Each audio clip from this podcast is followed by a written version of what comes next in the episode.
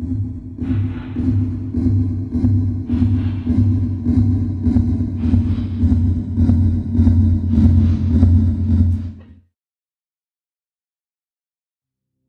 Doradus is a place where stars are born, literally.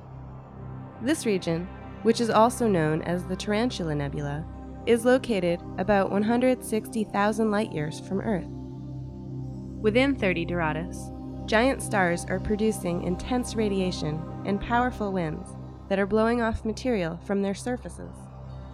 These stellar winds and blasts from supernova explosions have heated some of the gas to millions of degrees.